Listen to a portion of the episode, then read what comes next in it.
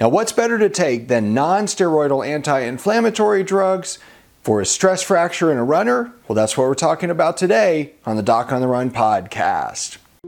So, the big question is this How are runners like us, who don't like hearing doctors say, just stop running, who know that we simply have to stay active, how do we heal in a way that lets us stay strong, maintain our running fitness, and keep preparing for the next race, and still heal without making the injury worse?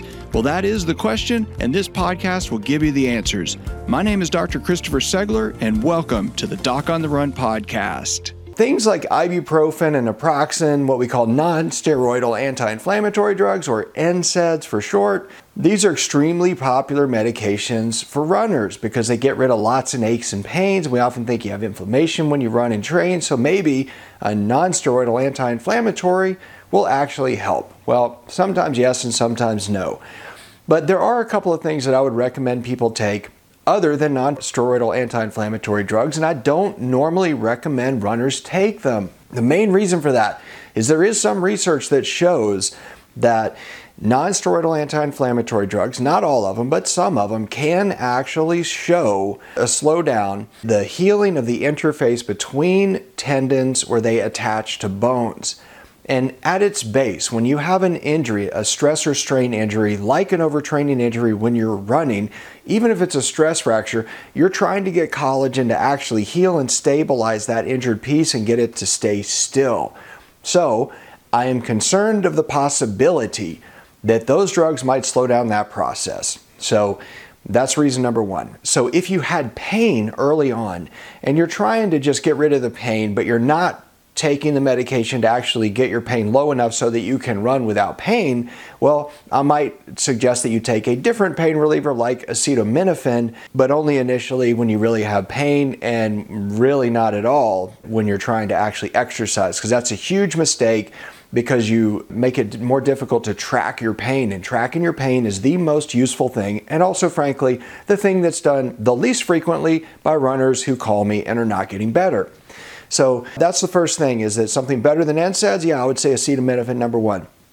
Number two is collagen and vitamin C. That combination can actually help speed up that process that I think we're talking about, where you have to have collagen attaching to a bone or collagen within a tendon or a ligament or something that's trying to heal. And the other is calcium and vitamin D. If you have a bone injury, if you have a stress fracture, stress reaction, and it's trying to rebuild the bone, it just stands to reason that taking the things like vitamin D and calcium that are needed to repair bones might be more helpful than something like a non steroidal anti inflammatory drug. So, those are some things to think about, things to think about with your doctor and discuss with your doctor because I'm not your doctor. I'm just trying to give you some information the way I think about it. If you want to know more about how I think about stress fractures and approach them with the runners who call me for second opinions, you can go through the Stress Fracture Masterclass. It's a deep dive in all these topics specific for runners who want to run. You can get it for free at docontherun.com slash stress fracture masterclass. Go check it out, and I'll see you in the training. Now, listen, if you really want to understand how bad your stress fracture really is, you have to understand the different forms of stress fractures. And this is something I teach to you in the Stress Fracture Masterclass. Now, it's free. You can go sign up. It's at docontherun.com slash stress fracture masterclass, all one word.